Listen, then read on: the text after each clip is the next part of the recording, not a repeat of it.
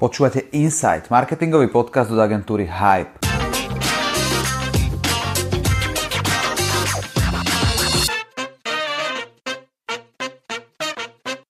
Dnes tu máme Maťa Vargu, country directora pre slovenský a chorvátsky trh spoločnosti Subway a budeme sa baviť spolu o franchisingu.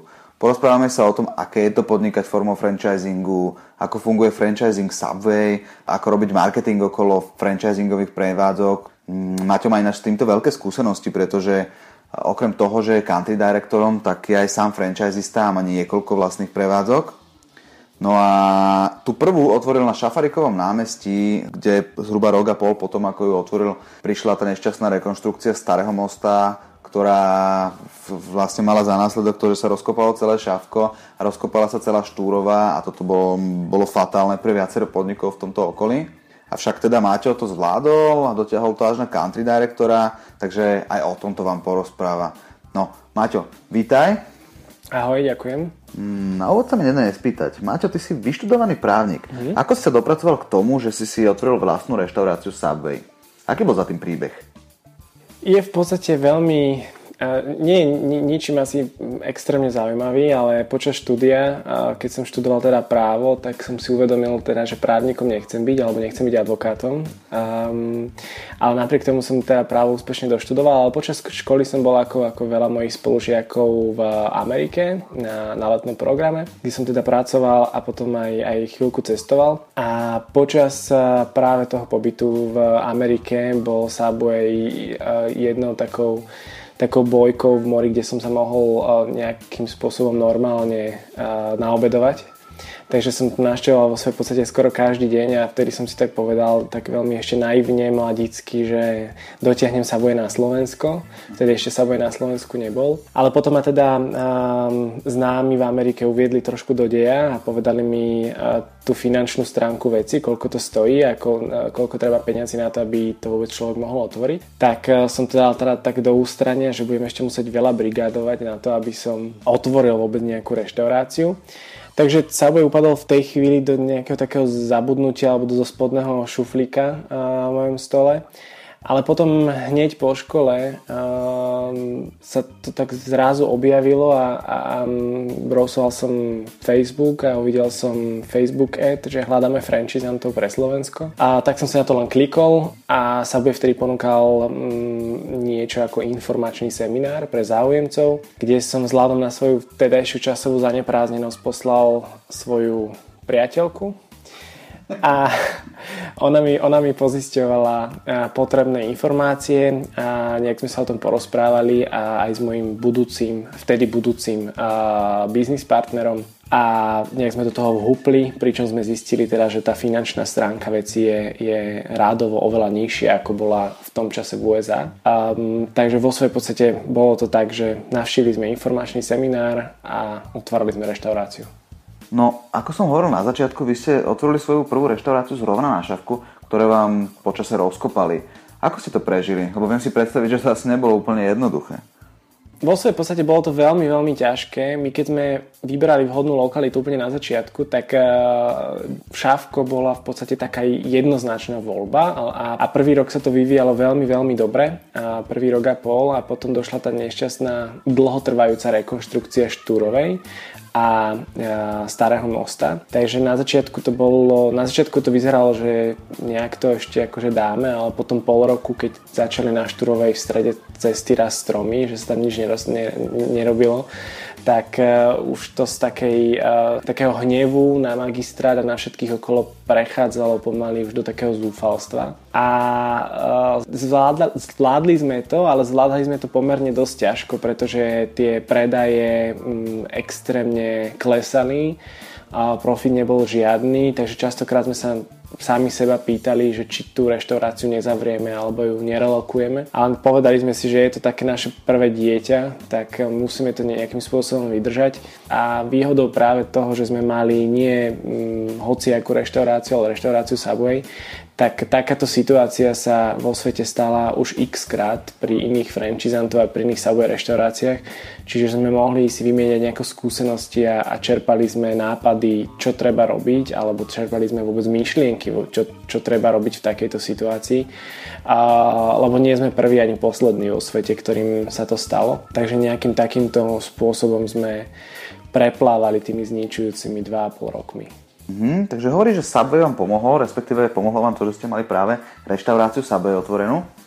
No a vieš dať aj nejaké konkrétne rady, čo ste spravili, aby ste zvládli toto náročné obdobie? Ono to nebol nejaký, nejaký zázrak, že by sme urobili niečo, čo by bolo nejaké špeciálne. Ono ten prvý rok sa ešte dal robiť nejaký lokálny marketing v zmysle, že sme e, robili rôzne akcie a tie akcie sme komunikovali s potenciálnymi zákazníkmi, ktorí ešte na tej Štúrovej a na tom Šafarikom námestí boli rôznymi flyermi a kupónmi. A snažili sme sa spolupracovať e, s prihľadnými univerzitami, respektíve fakultami, pretože študenti sú e, veľmi dôležitou súčasťou našej klientskej bázy. Avšak už potom ten druhý rok to už naozaj išlo do, tej, do toho stavu zúfalstva, kedy už sa pomaly ani, ani ľudia na tej štúrove nevyskytovali, takže nebolo komu marketovať. Takže naozaj vtedy to bolo o, o maximálnom znížení všetkých možných nákladov prevádzkových a zaťať zuby a proste vydržať. A u nás Subway nefunguje tak, teda, že zatvorím, kedy chcem, na to musí mať schválenie a zase na druhej strane treba povedať, že keď zatvorím reštauráciu, tak mám 100% pravdepodobnosť, že nikomu nič nepredám a keď ju mám otvorenú, tak mám aspoň 50% šancu. Takže stále to percento, že niečo predám je vyššie, ale naozaj stával, mali sme extrémne zlé dni, kedy za celý deň sme predali jeden sendvič. Mali sme aj také dni. A klobúk dole, že ste to takto ustali, pretože nie každý by mal na to gule a dosť ľudí by to by pravdepodobne v prevádzku sa snažilo či už relokovať alebo nejakým spôsobom zatvoriť. No ale poďme trošku viacej do hĺbky. Poďme sa pozrieť na fr- samotný franchising, na samotnú franchízu Subway. Uh, čo stojí vôbec taká franchíza, keď si chcem otvoriť prevádzku Subway? No, samotná licencia uh, stojí 7500 eur a, ale celková investícia na otvorenie prvej reštaurácie, vrátanie tejto licencie sa pohybuje niekde na úrovni 80 až 130 tisíc eur. Ale v tom je naozaj kompletne všetko od licencie, tréningu, zariadenia, dokonca je tam zarátaná kaucia alebo depozit prenajímateľovi, trojmesačný teda depozit, je tam zarátaná, zarátaný prvý nákup tovaru, kompletne, kompletne všetko, ako keby si niekto niečo kupoval na kľúč. Ale tu je dôležité povedať, že neodozdáva tie peniaze nám, ale postupne platí franchisant našim dodávateľom, ktorí, ktorí tú reštauráciu stávajú alebo teda vybavujú. Čiže nie je to vzťah, že by nám niekto zaplatil a my mu tú reštauráciu dáme na kľúč, ako sa stavajú domy, ale tá investícia je zhruba rádovo od 80 až 130 tisíc. Mm-hmm. Mohla by sa naskytnúť otázka, že čo si za tých 7500 eur, lebo teda hovoril si, že tá licencia stojí 7500 eur, áno? Mm. Čo si za tých 7500 eur vlastne kupujem? Kupujem si teda značku a okrem toho...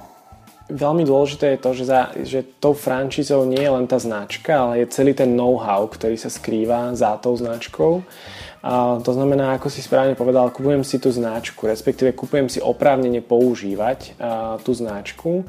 A, a samotný ten know-how, ktorý a, vo svete, respektíve celo, alebo teda globálne Subway funguje 51 rokov, to znamená, tých skúseností je extrémne, extrémne veľa a franchisant si kupuje celý tento know-how, ktorý mu vlastne stelesňuje v, v tej danej krajine country director, ktorý mu ten know-how postupne odovzdáva a, a zároveň ale my tohto franchisanta posielame na dvojtýžden, dvojtýždenný tréning, kde sa naučí ako manažersky viesť tú reštauráciu, to znamená neu, neučí sa tam ako sa pripravujú sendviče, lebo to sa naučí tu doma, a, ale na tomto tréningu sa práve naučí um, viesť tú reštauráciu z pohľadu čísel, a ako robiť lokálny marketing, um, ako zistiť uh, prípadne nejaké úniky peňazí alebo tovaru, možno z radu svojich vlastných zamestnancov alebo uh, iným spôsobom. Čiže naučíme ho čítať vo všetkých tých reportoch, ktoré, ktoré uh, sú vytvorené a ktoré pomáhajú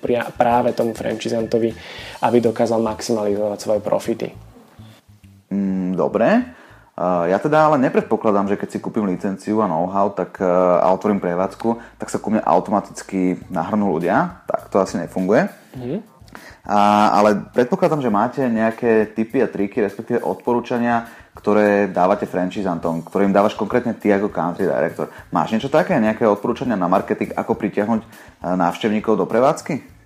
Presne ako si spomínal, ja každému záujemcovi, keď už sme v takých pokročilých fázach, rozprávam o tom, že to, že si dám niekde nad dvere logo Subway, mi neposkytne nejaký automatický úspech alebo teda množstvo zákazníkov, lebo v dnešnej dobe ten zákazník je e, extrémne náročný, prirodzene pohodlný, to znamená nebude kráčať dlhšie ako by mohol a mal. Takže je veľmi dôležité osloviť tú komunitu ľudí alebo to okolie, v tej reštaurácii nejakým zvláštnym spôsobom alebo teda iným spôsobom. A my vo svojej podstate franchise to neobmedzujeme v marketingu, obmedzujeme ich len naozaj v niektorých aktivitách ako je Facebook a, a sociálne siete a, a weby. To znamená, povolujeme im ale inak prilákať tých zákazníkov do, do tej reštaurácie.